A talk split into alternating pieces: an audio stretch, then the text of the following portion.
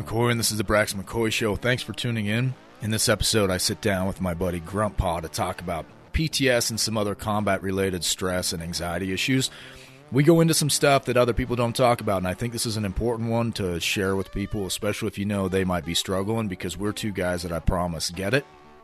We both, we both got combat experience and have kind of done our best to get through uh, to the other side. And I really think that there's some good stuff in here that you're not going to hear anywhere else. So if you ha- if you know somebody who's struggling, or even if you just find this interesting, please sh- share it. And if you're watching this on YouTube, this is my first time trying to do the video thing. Uh, I hope you enjoy this and you can stomach that crooked mustache. I got a newborn baby. I'm not sleeping. I didn't shower this morning. Whatever, man. Hope you enjoy it. Thanks.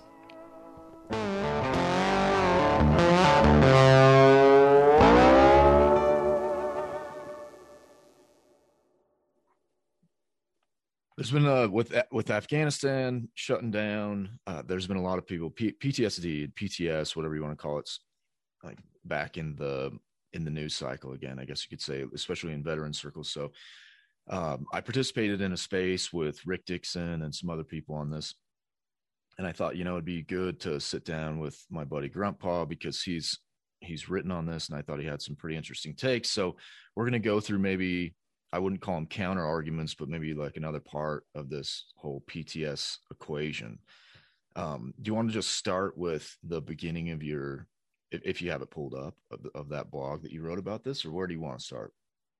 Should I do the Dryden quote or just the rest of it? Yeah, start with the Dryden quote. So uh, it's from um, it's a John Dryden poem, but it says, "War he sung is toil and trouble, honor but an empty bubble."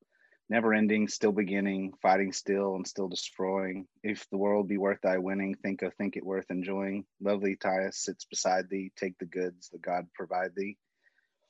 Um, so that poem's actually about Alexander, like in Persepolis, like after they've conquered the Persian Empire, and essentially says that like drop the war, enjoy it, like enjoy your time. Thais is like this woman that actually convinces him to burn the place down later but um but the idea is that like you know you've got to put down the war. Like if the if if you the reason why you went to war was to preserve the world and to fight for the world. Once that war is over with enjoy that thing that you've won. And i mean granted the recent defeat with afghanistan doesn't give us that victory but i mean it didn't change our lives here right? Like change the people in afghanistan but there's still the world here to enjoy and America as it exists is still a nice place. And so, yeah, I mean, that was the the opening quote, and then the rest just you know talks about how war is never over. You know, at least for the people that were in it. Yeah, it's kind of, that's kind of an interesting duality, right? You, you're, um, I guess it's a, it's a recognition that it is difficult to stop living in Iraq in in my case or you know Iraq and Afghanistan in your case and in your head but you have to or else in some sense everything that you that you did over there was kind of for naught or or that you've done in, in any war any in any time in history. But yeah we've oh go ahead. I was just saying that we've talked about this like with you know be as hard on, on yourself you know when you screwed something up is to improve yourself and then know harder. But the same thing goes for like the war. I mean, take these experiences from the war that are necessary to build your character. Um, and then the rest of the stuff that's just harmful to you, like throw that part out, right? Mm-hmm. Yeah, and I, I wish I knew better ways to help guys accomplish that and girls uh, accomplish that. We've talked about this privately, but but for me, green horses do that a lot because it, it makes me live in the moment. I have to focus because if I'm not focused, I'm gonna get bucked off and and hurt, you know. But I wish there was something because I do think that the living in the moment part is important because you look at all these other coping mechanisms that we all recognize uh, are unhealthy, but we do anyway. Like the the drinking is a big one, obviously, um, or you know becoming addicted to you know just whatever, sex, video games, any of this stuff. You're just using that as an escape from reality, and the reality that you're trying to escape from is not even one that you live in now. You know, like you're really still trying Right. to escape this this past, uh, and you and you. It's weird because you have escaped that past. I mean, you're here, so Right. like what's going on? But you know that you've got that synaptic. You know, everyone's got that synaptic loop built, and they spend a bunch of time trying not to think about it, and then of course that makes you think about it uh, more. And you know, the avoidance actually makes it resurface more often, and that kind of thing. But I don't know if if there's I don't know if there's a it- it's one of these deals where I, I'm not convinced that there's a one size fits all answer to this like most things for people. But what I do know is that we have for, you know, at least a century now have made a, a big mistake like like VFW for example. VF the idea of VFW at least so far as I can tell is that you get to go sit down and talk with other dudes and you know especially just men back in the day and of course men and women now or whatever that share have shared experiences uh, they understand what's going on so the unsaid can stay unsaid and, and i think that a lot of people find comfort in that. But it's accompanied with you know pints and shots and pool and all of this other stuff that's maybe fun but really is not doing doing anybody any favors. You know like like if you're self-medicating that's that's a problem you know? And i i think that we've got to uh you know i'm not i'm, I'm not interested in lecturing anyone especially as a person who uh, drinks on occasion. But if you're doing it uh to self-medicate which i would say the the vast majority of people who who drink like that are doing whether they realize it or not then you're you're just compounding the problem. You know you're putting a poison and a depressant in your body to combat this sort of depression uh, you know P- Mhm. part of ptsd is definitely depression and you're you're dumping a depressant into you it's like you're definitely uh, making the cycle worse and i, I mean what would you say uh, uh, to all of that So I mean, for people, when I wrote about this, like I broke the the categories down into three, like types of people that that seem to have like PTS or PTSD or survivor guilt or moral injury or any of the, the symptoms of folks who like served overseas in war. And like the first group is like the people who legitimately suffer, and that's who we're talking about here. You know, the other two we can get into maybe later, but um I do think probably one of the biggest factors in folks, at least the folks that I've known who um, have suffered the most in family and in life, and then ultimately the, even the folks who have taken their own lives, they all the common denominator there was substance abuse. Every one of them, and the substances that they were abusing ran the gamut of illegal, alcohol, prescription, um, but they were all abused, every one of them. And you know, one thing that's probably really controversial, which I'll go ahead and I'll just go ahead and dump out now, is just that I think that most I think that most veterans, you don't you don't join something like the military. Generally, generally speaking, I mean, there are some people that join it out of some fierce patriotism or something, but a lot of them are doing it to, to escape a scenario or situation in their life, and some of them come already with substance abuse either um, already present or for a predilection for it. And so you then take a person who's maybe dealt with childhood trauma or abuse, um, who might already have like a, a burgeoning um, addiction problem, and then you throw them in severely traumatic events, you know, as a as a young adult, and then um, the culture in the military seems to um, kind of live on the edge, especially within the combat arms units. You know, where it's the the adrenaline of just combat isn't enough. Like they have to push each other constantly into to to events and um, behaviors that that don't make them deal with any of this, right? Like. Mhm. And so, yeah, you end up on the, you know, spit out of the back end, you end up right back in the same kind of home that you try to run from. Problems didn't go away. Like you went away, but the problems are still waiting for you. Mhm. You've got more compounded trauma from things you experienced over there. now your burgeoning addiction problem is probably fully fledged and um, while there i do believe there are resources for them i mean i think one common misconception is to say that there's no resources i haven't found that to really be the case anybody i've ever known that really sought out treatment and help could find it um, even through civilian vectors where you know i know i know of folks that have taken care of veterans for free because i mean there's that there's that whole culture of you know thank you for your service. Um, but yeah veterans come home and they don't deal with it. You know they think they're not supposed to not supposed to talk about it.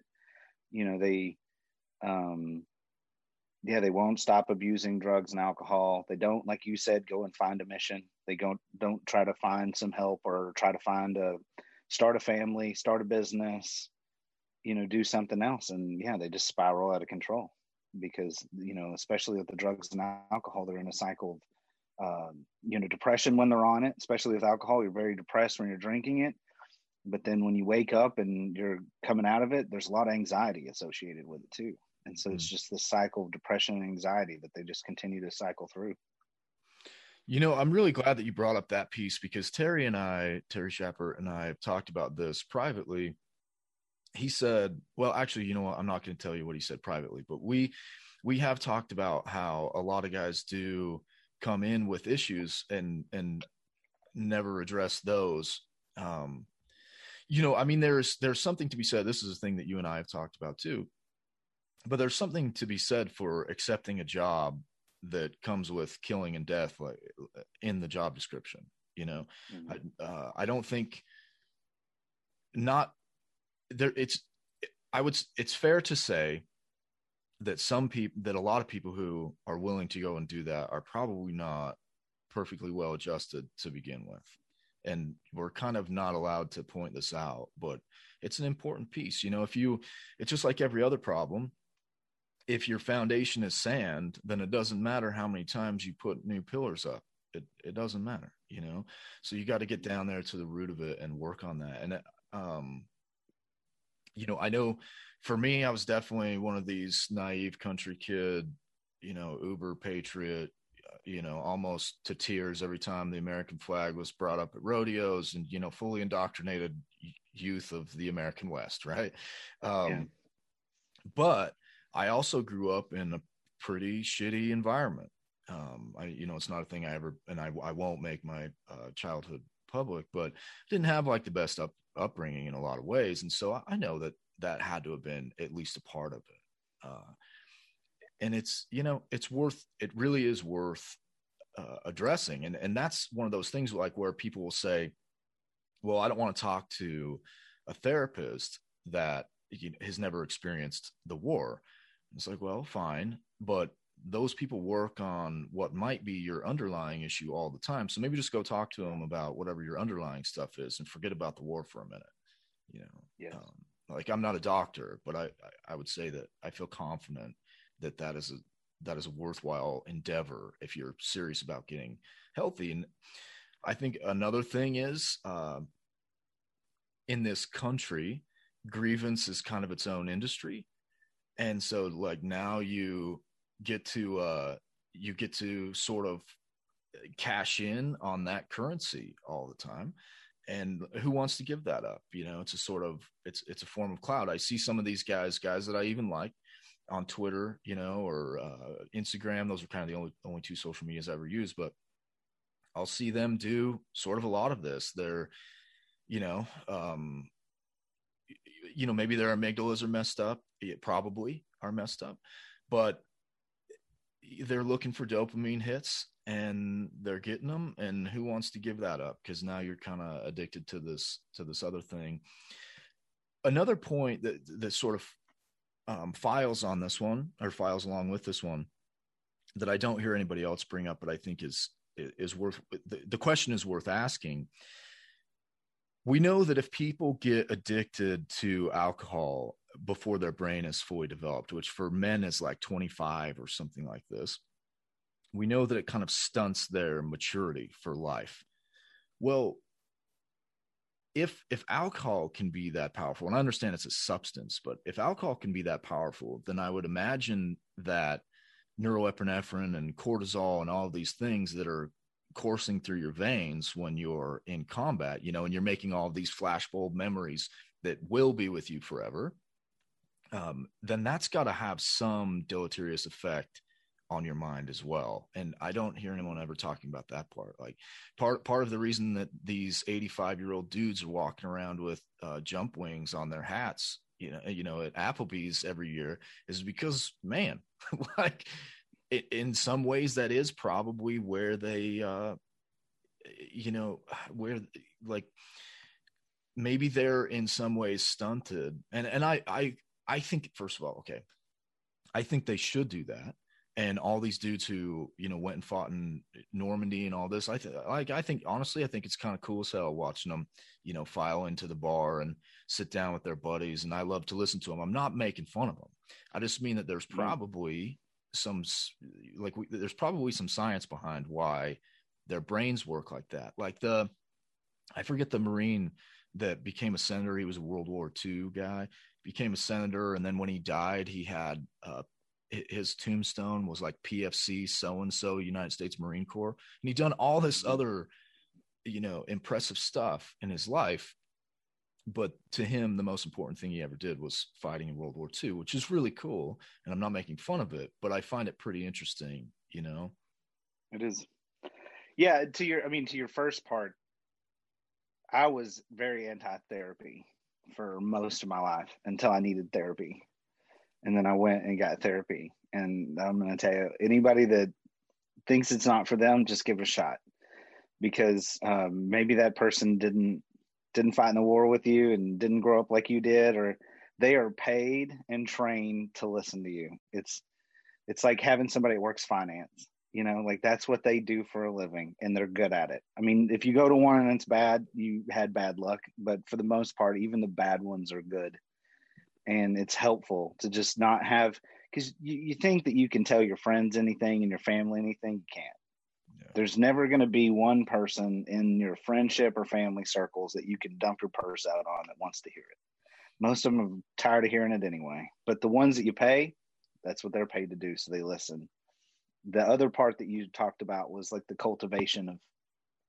you know we do have a total culture of cultivating grief and uh, anger and abandonment and just any mental health issue that you can imagine. Like i feel like there's a culture that promotes that so that you know because it it's a way to identify. But but to the last part i mean absolutely i'm that way i mean i got my stupid uniform right behind me right now like you know i'm super proud of the time i served and um I'm really thankful for the folks that I met, like especially like the rest of the like the baubles and the stuff, like that stuff's not important. I just keep it up to remember it. But um I've never been as close to anyone except for like, you know, loved ones and children as I've been with the men that like I served with. Like there are people that I would drop everything for. I'd empty all my accounts for to to help them. And it's because like you know the last thing that I the la- the quote that I like so much from Jünger is about that like that it's like this schooling of the heart and like if you went to that heart school with somebody if you're a part of that alumni I mean even veterans I didn't serve with I should say like you know with you um I feel a kinship with the, those types of folks more than anyone else in the world like I think that I understand them better and when I see that old man in his jump wings, I get it. Like I've made the joke very often that like, you know, one of these days I'll, I mean, I'm sober now, so I'll be drinking like club soda hopefully by then. but like I'll be I'll be in the bar with a bunch of like younger paratroopers, hopefully like leading a thing of blood on the risers. Um, talk, you know, trying to tell them stories about Iraq. I hope, like, um, because yeah, I mean, it's it's a weird, it's a weird thing. Like when you work with men that like that do that job because it's such a strange job. Like you were saying earlier, like you signed up to, to commit violence, like knowingly. Like nobody signed up and thought, well, maybe I'll get the. I mean, for certain professions within the military, you absolutely know that, especially in a time of war, that you're going to do terrible things and have terrible things done to you, and sign up anyway. It's a weird thing to share with someone. Yeah, and I think that one of the problems that we have uh, societally that which is something i'm actually working on with one of our mutual friends and and actually you too i, I hope um, is that we also don't ex- we need to accept that it there people i don't believe in the eo wilson blank slate slate stuff people are kind of what they are i mean obviously you can make changes within that but you you are born in a certain box and you will kind of always be that um, I, I, like I wrote about in in my book, I said, you know, America wants to boast the Spartan army and then have them be store clerks in peacetime, and it just doesn't work like that. There's that's a type of human being. It go, I mean, look at um, uh, Shakespeare in the St. Crispin's Day speech. I mean, that's really like that. That speech is talking about the same thing that that we're talking about right now. You know, um, I, I can't remember the, the quote verbatim, but you know, uh, and those who are not here shall think it a curse. You know, I mean, that's a certain type of person because I I talk to plenty of eh, sort of libertarian minded people that they don't feel any shame or curse that they missed out on some war. I don't think. Right. Like they they don't care at all. I think uh, we're fools yeah they think we're foolish and yes exactly and and you know not uh probably not unfairly you know um there's merit to the argument yeah but then there are other people uh like hemingway is a good example of this i love when people give me shit about uh my love for hemingway but uh you know hemingway talks about uh, well, he calls critics the lice that crawl on literature, which is one of the best quotes of all time. But yeah, um, he writes about i think it's in the green hills of africa but it might be in death in the afternoon which is which is his book that a lot that people don't read but it's really just all about writing it. but it's great uh, you know he's he's talking about bullfighting but he's really talking about like life and writing throughout the whole thing mm-hmm. it's, it's a great book well it could be in that one but he says that uh, that his critics specifically were only criticizing him because he was a journalist who had experienced war and they hadn't and that made them feel wholly inadequate and uh, this desire to tear him down stemmed from their uh, sort of FOMA, you know, or uh, FOMO. I mean, you know, fear of missing out. And I do think that there is some some real truth to that, but I think that it's a certain type of person. I I I mean, I, I just think that we uh, some of the problems that we experience societally are that we whether we realize it or not we have accepted this fundamentally liberal belief that people are all born the same and i just don't think that that's true yeah i mean even like pinker right like steven pinker destroyed that argument and it should be destroyed i mean it's foolish like i, I mean nature is to me the more important piece. But nurture is a piece. I mean, the, I think the appropriate metaphor that's been used before is um, they're like the sides of a rectangle. For every person, they are different, right? Like one side's the longer side, one side's the shorter side. You know, for me, I think the longer side is nature. I look at like where I come from and the people I come from, and you know, fortunately in some cases, and unfortunately in most cases, I am just like them. Like I, I don't think I think raised in other circumstances, I might be, you know, different to small degrees, but um, but yeah, I don't believe that, and I think that the kind of people that sign up for this stuff. I mean, I think, I think some of it maybe was because they were raised for some folks like we were saying like some folks that were just like richly indoctrinated and who really bought in um but I think I'd have joined any war. I think yeah. that there was a, just a part of me that just liked fighting and wanted to fight. And a lot of the folks I served with were like that. And, you know, if you want to look at it through the lens of the, uh, forget the name of it, but what's the, uh, the, the book of like mental illnesses? Um, no, the DCM or whatever DCM, DCSM. yeah, DCS. I don't know, whatever that book is. Yeah, I yeah. forgot it, but but like but there are you look at like the the personality inventory of folks that are in combat arms. I mean, I've said it before. I think a full third of the people I served with in the infantry were had at least small touches of sociopathy, uh, or they had schizoid personality disorder or antisocial personality disorders. Um, they were not normal people, Like, and when they got out, they didn't. A lot of them didn't do normal things either. Um, not all that can be blamed on war. I mean, many of them exhibited traits and personality types that were congruent with the, the ones I just mentioned without ever even seeing combat yet. Like they were already up to that. Um, I think that that work just kind of draws certain people into it. Yeah, this is one of those things that Foucault got actually got right, at least in my uh, view, is that a lot of the things that we call uh, disorders are really just um, they are they are uh, character traits and personality traits that were beneficial to our species for millennia and now they don't fit in the the box of modernity so neatly. But they were important for you know depending on your worldview six to 250,000 years right?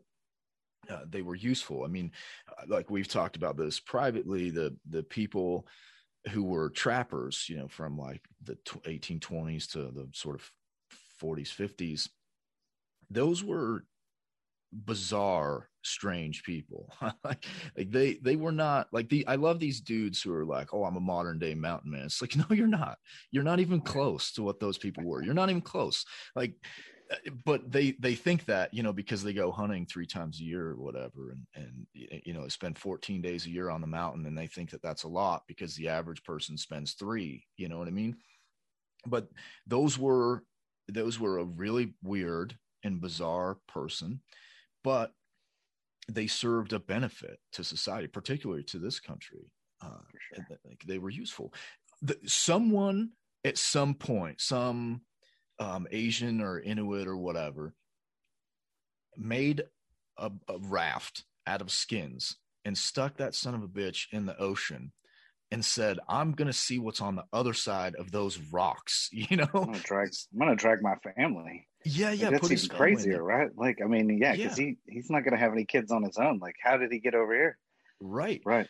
And he he was looking at. I mean, we've all seen the ocean. Well, I mean, I, most of us have seen the ocean and those waves crashing into these rocks, and I mean, it's a violent thing. And there's big ass like these dudes could see whales just like you can. You know, they knew there was monsters out there. And this this mofo shot a walrus and built a boat out of his ass and climbed in the ocean and started paddling and that was a necessary and useful thing because he discovered California. Turned out pretty good for him, you know. I mean, this is just one theory, but you know, turned out pretty well for him. Well, that that's a that is a person that in a modern context would probably not fit in all that well in this in this world. You know, he'd be doing he'd probably be a damn criminal, honestly, but he'd be um, doing something. Yeah, I mean, and to that point, so like you know, it, phenotypical variation of the species, right? Like that's what we're talking about. It's not all just morphology, and especially in the case of humans, it's got to be psychological, right? Like that's how we've preserved the species in so long. Is there's just different people, like cranking out different people and putting them through different circumstances, and successful ones land on the other side of whatever event, like whatever selection event. Um, but to the the, the I mean the the thing that you said about criminality like, I mean, I have a story about this, like specifically about a man that I served with. Um, it's really close to this man. Um, he is now um, charged with murder. His trial starts in two months, I think. Um, intentional murder. Um, I don't know all the circumstances because me and this gentleman have unfortunately had to part ways. Um, but he was um, not handy on this side of the ocean but on that side of the ocean when it was like when it was time to get after it like that guy was i mean he's handy as a shirt pocket. Like that dude would hit any house would fight any man would shoot without a second's hesitation. Um, would you drop him in, in to a really dangerous situation he'd instantly know what needed to be done who needed to move where they needed to go. Um, he was great at that work really great.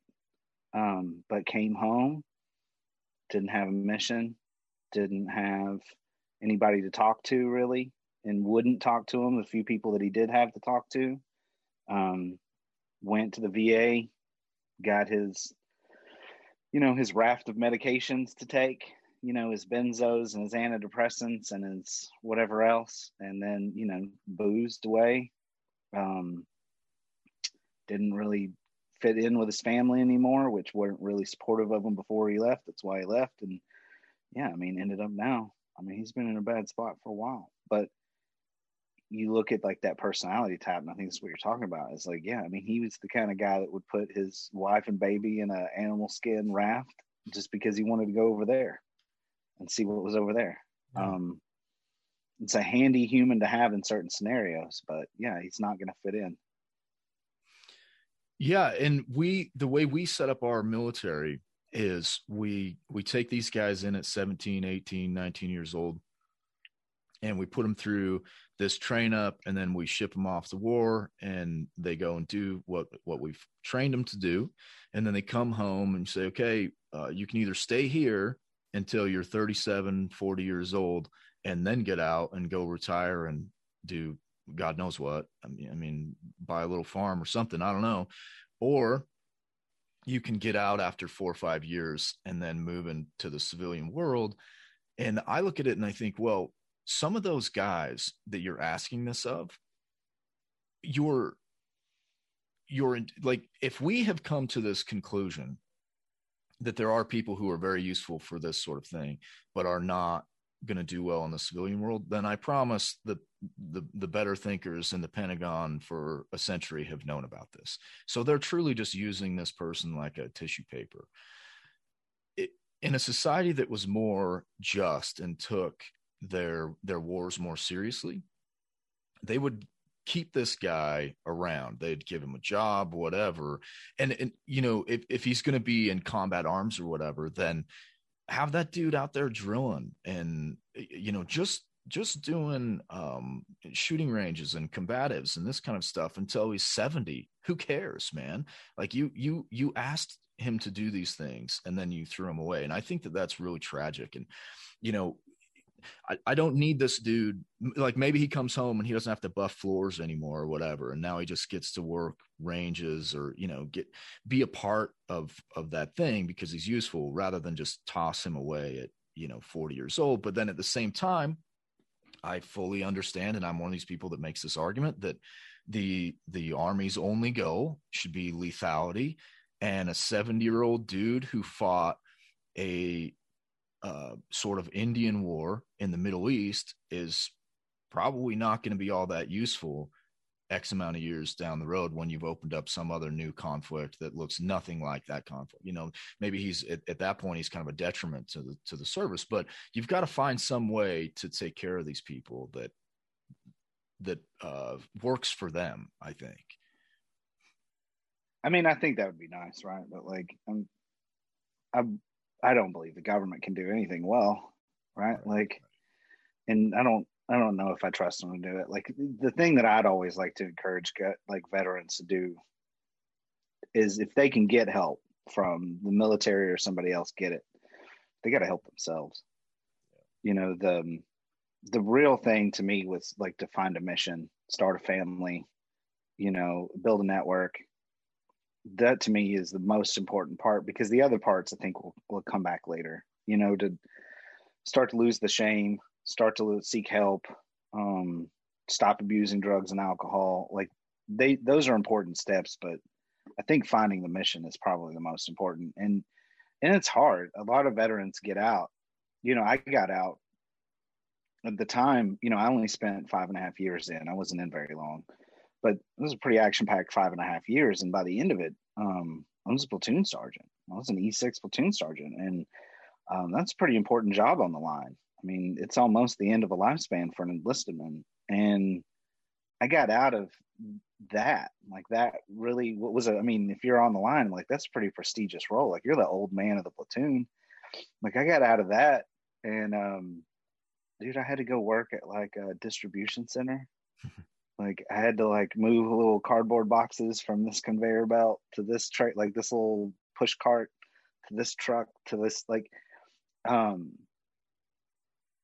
I had to go work at like retail, you know, like um it's it's a hard pill to swallow because you know you got somebody that's like some civilian, right? Like, because that's what you're thinking of at the time. Like, this is civilian. Like, you're already a civilian, but you don't think of yourself that way. You know, like, you know, I got this civilians never served, never done anything, like telling me what to do and telling me that I did it wrong. And um, it's a hard thing to take. And that's what I think drives a lot of people off mission early, is because they got to go right back in the barrel. They got to go back to being a private. And in their mind, like, I'm already this, I've already done this. Like, I'm so much better. Like, I've seen things you haven't, I've done things you haven't. You gotta let that shit go.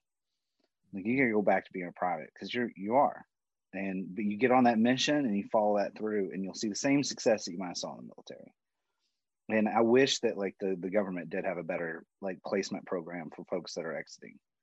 But even if they did i still think we'd have a wide swath of veterans that don't participate. Like i, I they had an acap program for me.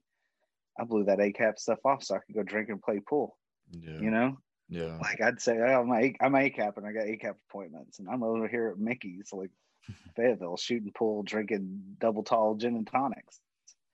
Yeah. Um, because I didn't need it. Like I'm gonna be fine. I'm already this, you know. Um, so yeah, I don't know. I mean, I'd, I'd like for the government to do better, but more importantly, I'd like the veterans to take care of themselves better. Yeah, I agree. We, I, I actually agree with all that. We, um, that that guy you were talking about before, that that's got this murder trial coming up. I have a, a really good friend of mine from uh, my deployment to Iraq that came home and struggled with basically all the things that you're talking about at retail. He he he drank too much for a while, but he got a, a hold of his substance abuse stuff fairly quickly.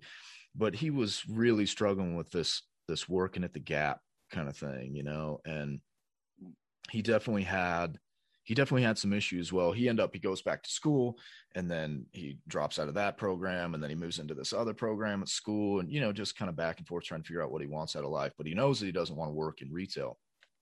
And then eventually he ends up on uh, you know a disability thing. And God bless him, I'm glad they're taking care of him. But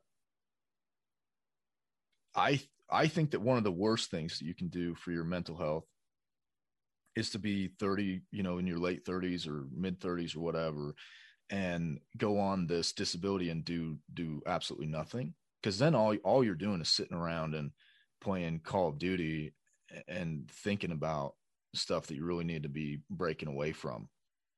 And this guy, you know, I, I he's kind of doing okay, but I, I you know, like he it could have went a, a number any number of ways, all of them you know all of them bad in, in my opinion and it went the the best of a bunch of bad options in, in the way I, I see things. But you know god like I say god bless him and i hope he's happy but i wish that there would have been some other you know and i, I guess it, it means it says a lot that i'm using the word wish but i wish that there would have been some other way to put this guy in because he you know he he definitely sacrificed a lot. And you see his life going in a way that is just not I mean, it's not like terrible. He's not, uh, uh, you know, going to uh, end up with a murder charge or anything. But I, I worry about him, and I, I, I just, I don't know, man.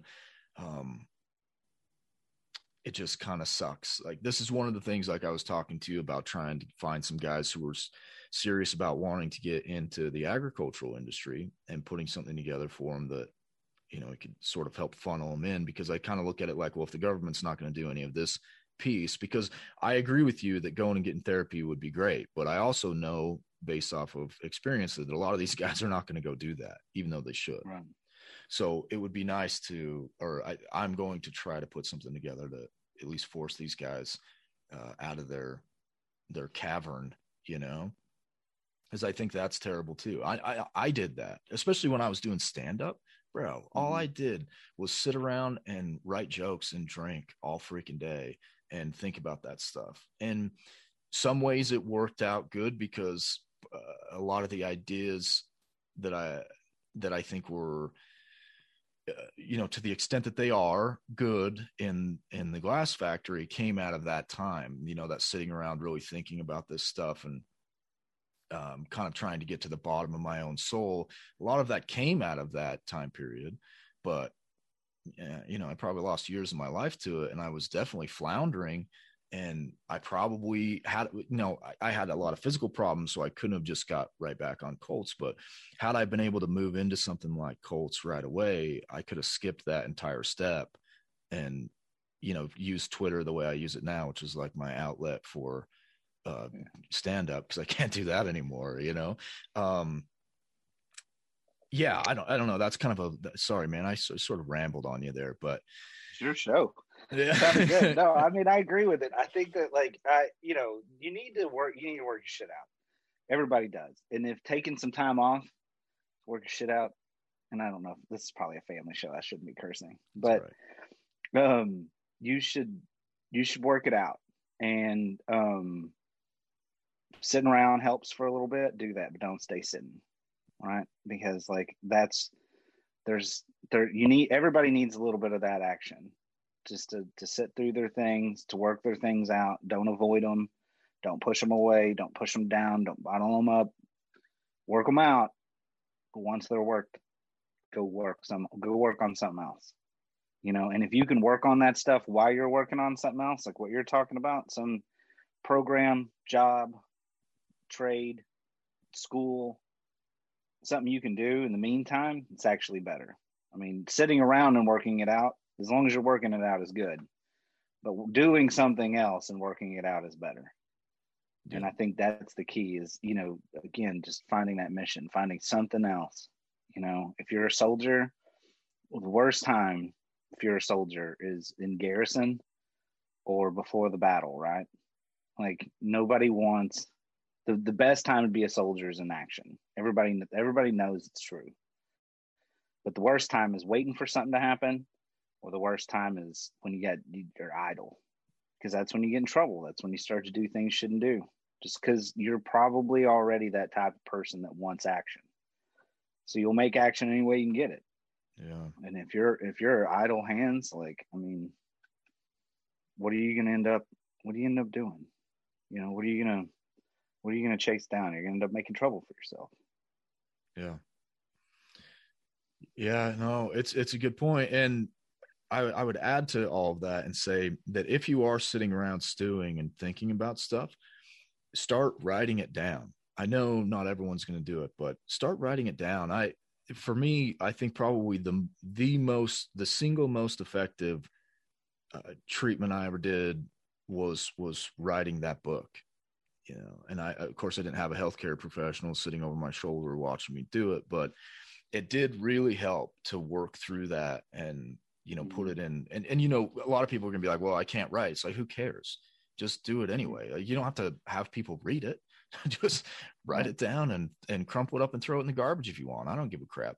But just write it out um, and really I, I think that that makes you work through it at a, a lot deeper level and then seeing things chronologically helps uh, organize your mind i think as well because a lot of the memories from from the war are kind of disjointed until you put them out there. You, like you'll you'll think of this one, you know, engagement or tick or whatever, and then this other one, and and then when you really start writing it out, you'll realize that this one actually fit over here and this one actually fit over here. But in my mind, I'd had them reversed throughout the whole thing. And even just that, for whatever reason, it's almost like defragmenting your hard drive even just doing that seems to help you know lining it out and then another thing that comes through writing too is you will cut through a lot of the bullshit that you've told yourself over time you know because like once you see it on paper you'll be like that's just that's just not true you know? And it's this idea that you had in your mind for a decade and then you write it out and you're like yeah i've been telling myself this very bizarre lie every day when i wake up for 10 years and that's just not true you know? And i think it helps to cut a lot of those out as well you know? And and being able to admit when uh, naivete was part of it you know? Um mm-hmm. and and in like to the to the bizarre weirdo uh, murder cultists credit the indoctrination piece is not entirely wrong there's there's part of indoctrination is part of it you know but it's definitely not you know, it's not the whole story. If it were, we'd have an army of 40 million kids every year and and not 1 million, you know. So right. there's there's lots of other moving parts. Yeah, I mean the main to me the main criticism I have for that whole murder cult thing is like a, a lot of it is actually like it is spot on. Like we talked about, I mean, there's a lot of merits to it. The, the issue to me is just that it usually takes people who are already like we're talking about, like who are legitimately affected by this negatively, and it lumps further blame on them, like somehow by making them, you know, you can be naive and that can be an explanation, but um, that doesn't make what you did worse, right? Like you don't have to blame yourself for being stupid too yeah. right? Like you went through something bad, you've got survivor's guilt, you've got moral injury, you've got PTS or PTSD. You know, don't make it worse by being like, oh, the government lied to me and I'm stupid and I went and did these horrible things for no reason at all. Like to me, that that's excessive. Mm-hmm. Um, you were put placed in many situations, you know, and within temporal space were just snapshots of your life. You know, how you acted there attempt to divorce it from all these rhetorical arguments that are made by Lolberts online. Um, they don't quite understand what you did and why you did it. What they're talking about is a completely separate issue. And the legitimacy of the war in Iraq or Afghanistan is completely separate from the actions and the consequences that you experience. You know, it it is important to talk about illegitimate wars and preventing illegitimate wars. And but there's no reason to create the collateral damage of veterans on top of it and to make them feel worse because they're already again suffering and affected by it by these these symptoms. That's the reason why i don't like it. Like i i know of a lot of folks who don't need the additional burden of thinking that they were lied to and stupid and what they did was terrible and illegal they don't need that additional burden. Like we need to let them take care of themselves and get through this stuff. Save your moral arguments about, I don't know, for the bomb circle. Yeah, I agree with you. I, I look at this similarly to the uh, uh, eviction moratorium stuff. When people are just spending all their time hammering the people who are getting evicted online, they're you know they're saying you you freaking idiot, you should have paid your payments and your rent and all this. You had the money. And it's like, man, I get it. And there's a lot of those people that you're probably right about. But bitching at your neighbor is not going to change anything. I, what the hell good is that going to do? You should direct all, take all of that frustration and direct it at the people that actually caused the problem.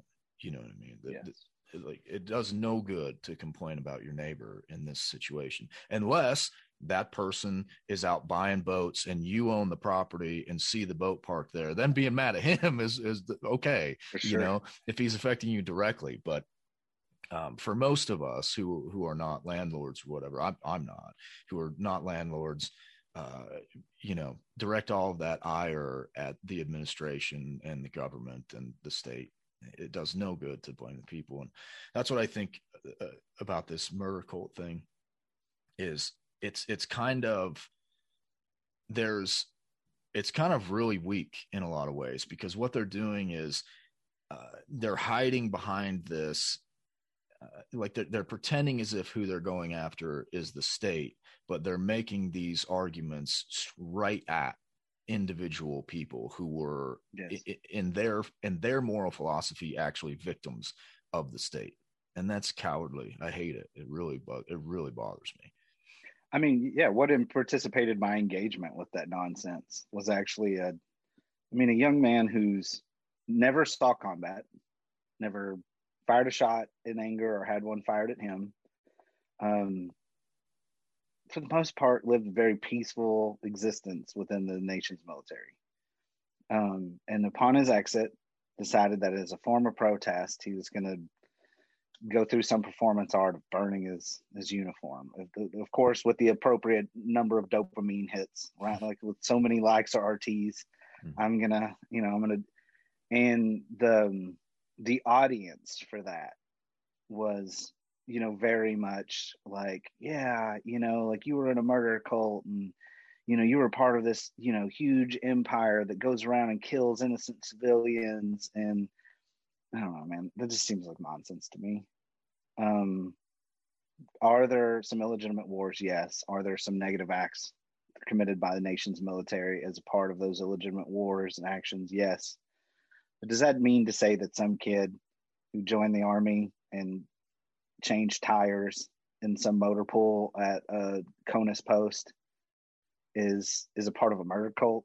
And stretch, right? Like, and and if and if he was somebody that was a part of a murder cult, how does calling it out to him in such a way and to to have him so inspired to do these bizarre acts of performance art, how is that helping him or eliminating the murder cult? I mean, it's not. It's not. It's it's like it's like heckling. It doesn't do anything. It makes you feel better and it's funny and people like it. But it doesn't stop the act. It doesn't stop the play. You're just a bystander who gets to talk out loud and catch a few laughs. Like yeah. I just think it's a it's a negative act, and and more likely somebody on stage ends up affected negatively by it. You know, it, it's just it's, it's heckling. That's all it is. Yeah, and that that that kid that, that you're talking about, I think um, I think it was Lee Enfield pointed out that he was like a water system specialist or something, whatever the hell that is. I don't even know what that is, but you know, like he um, murdered a bunch of amoebas. yeah, just really, really weird, man. Um, and it, you know, I have noticed that. Gosh, I didn't even mean to get into this, but I have noticed that a lot of the people who, uh, you know, make these claims like a parasite on this, you know the the taxpayer and all this stuff. They're almost always like supply guys and you know mechanics and stuff. And it's like whatever man like i'm not de- i'm not here to denigrate anybody's job choice. Like whatever man. Like I, you did what you did and if you're proud of it then i'm i'm happy for you that you're proud of it and i'm like i'm not making fun of anybody that way. But what i am going to point out is that a lot of these foreign policy experts didn't spend any time foreign anyplace you know? Like right.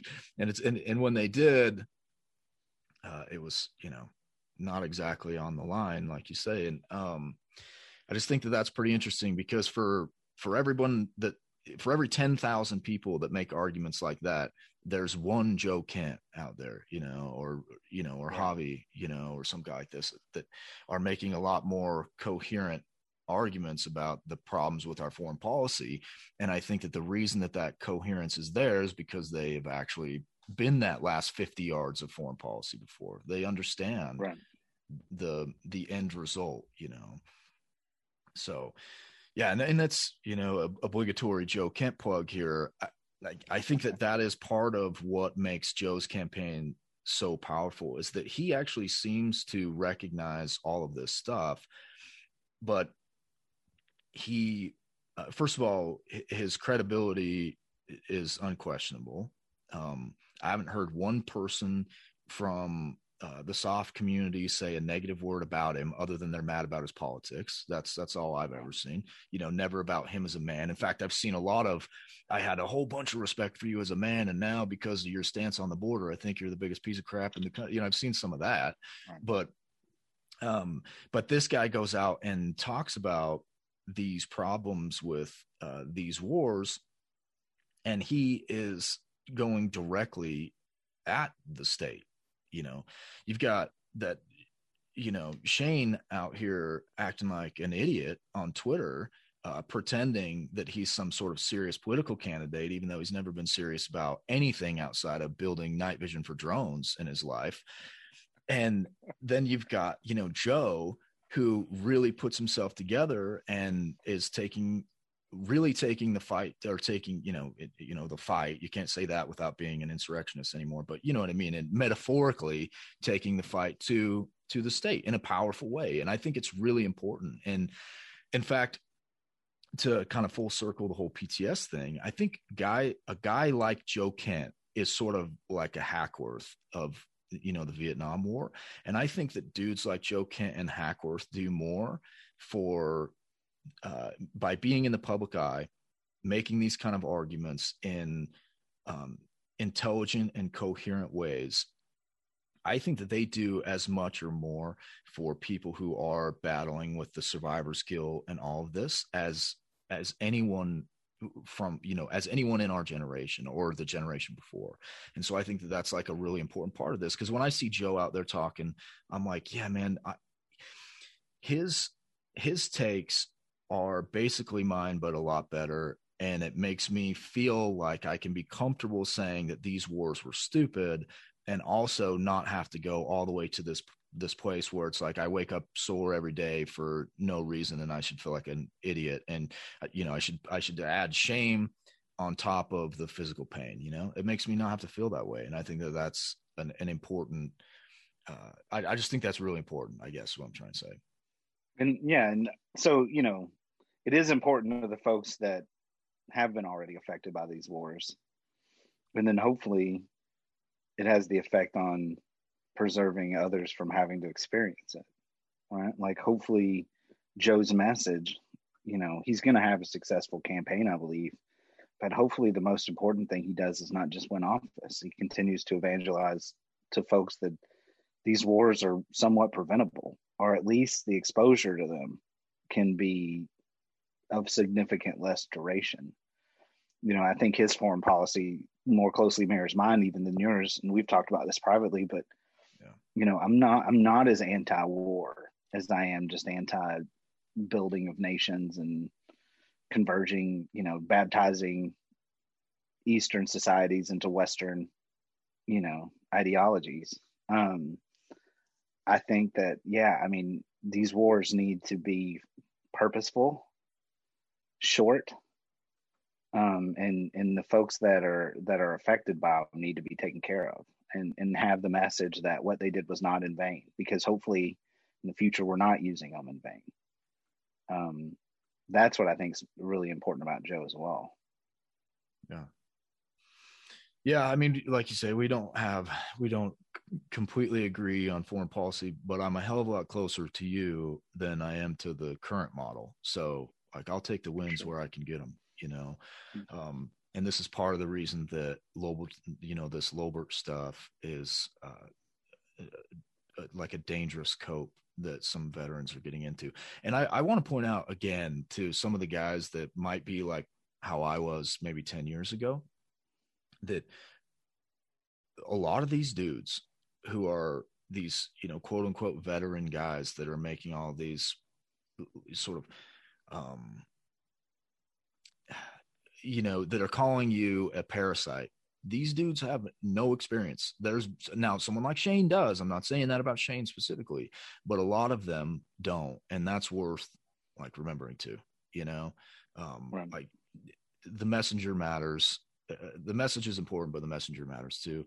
Uh, for a, you know for a host of reasons and that's worth it's just it's just worth considering when you're in that place where you're vacillating between what is actually right and wrong when it comes to war because the truth is is that uh, in, in a lot of ways uh, right and wrong go out the window in war and that is why you should be so hesitant to uh, pull the trigger pardon the pun on on a war like that.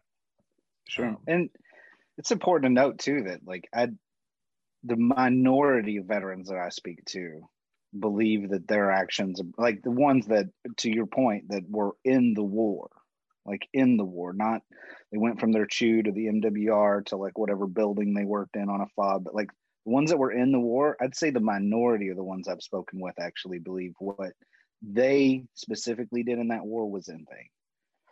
Because yeah in the overall effort of the war failure whatever word you want to use to describe how that went um like my time you know, on a on a triple beam weighs out to be more good than more bad.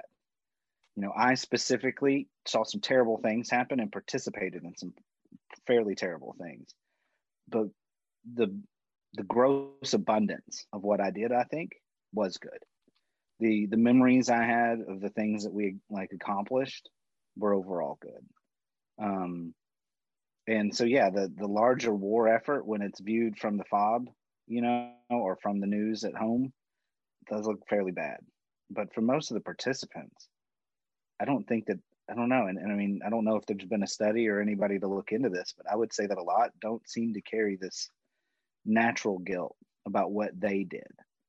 Um, most of the guilt seems to be somewhat um, specific to people that were lost or things that were done, but but never to be about like my whole time there was was a waste. Um, that seems to usually be fairly artificial, or at least inspired by things that didn't occur over there. It's what they read somewhere, or they heard, or they watched somebody say on TV. Yep, regurgitating stuff that they picked up from X or Y quote unquote thinker. Um, we're we're about out of time here. I started doing this new thing where I ask, I put people on the spot, and so I'm going to do it right here.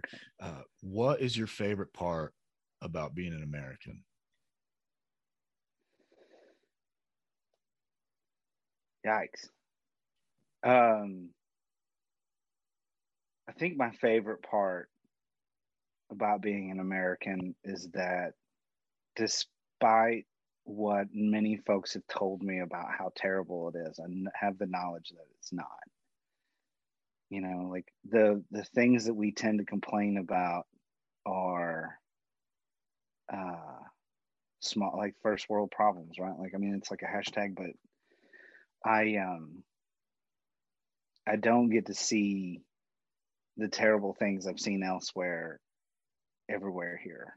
I mean, there are absolutely terrible parts of America that like people are suffering in, but for the most part, I mean, we have a very decadent society, and while that comes with a lot of moral problems, um, you're not starving to death, which is always a worse problem.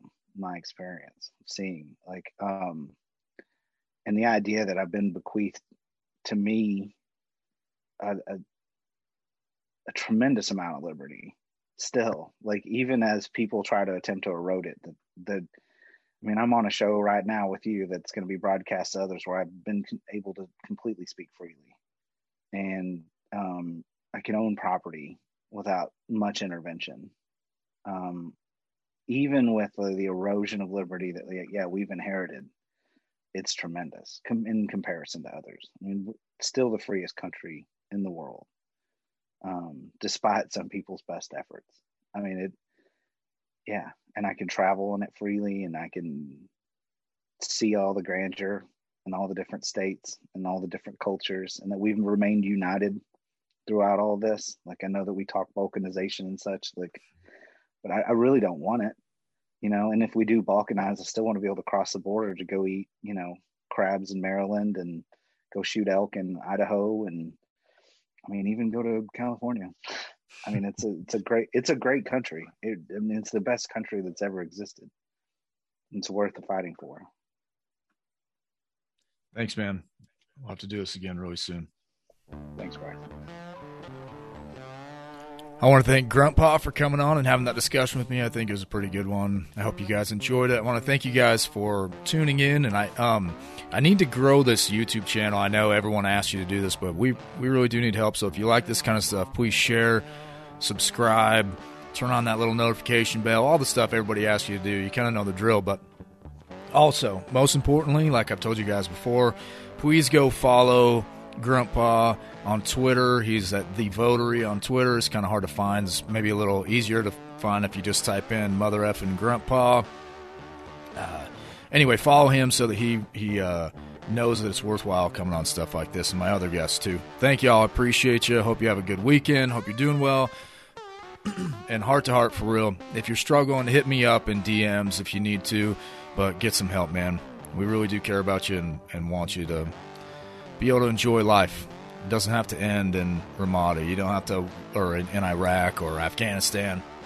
You don't have to spend the rest of your life feeling like you died at war and you're just waiting for it to happen. Get some help, man. Take care.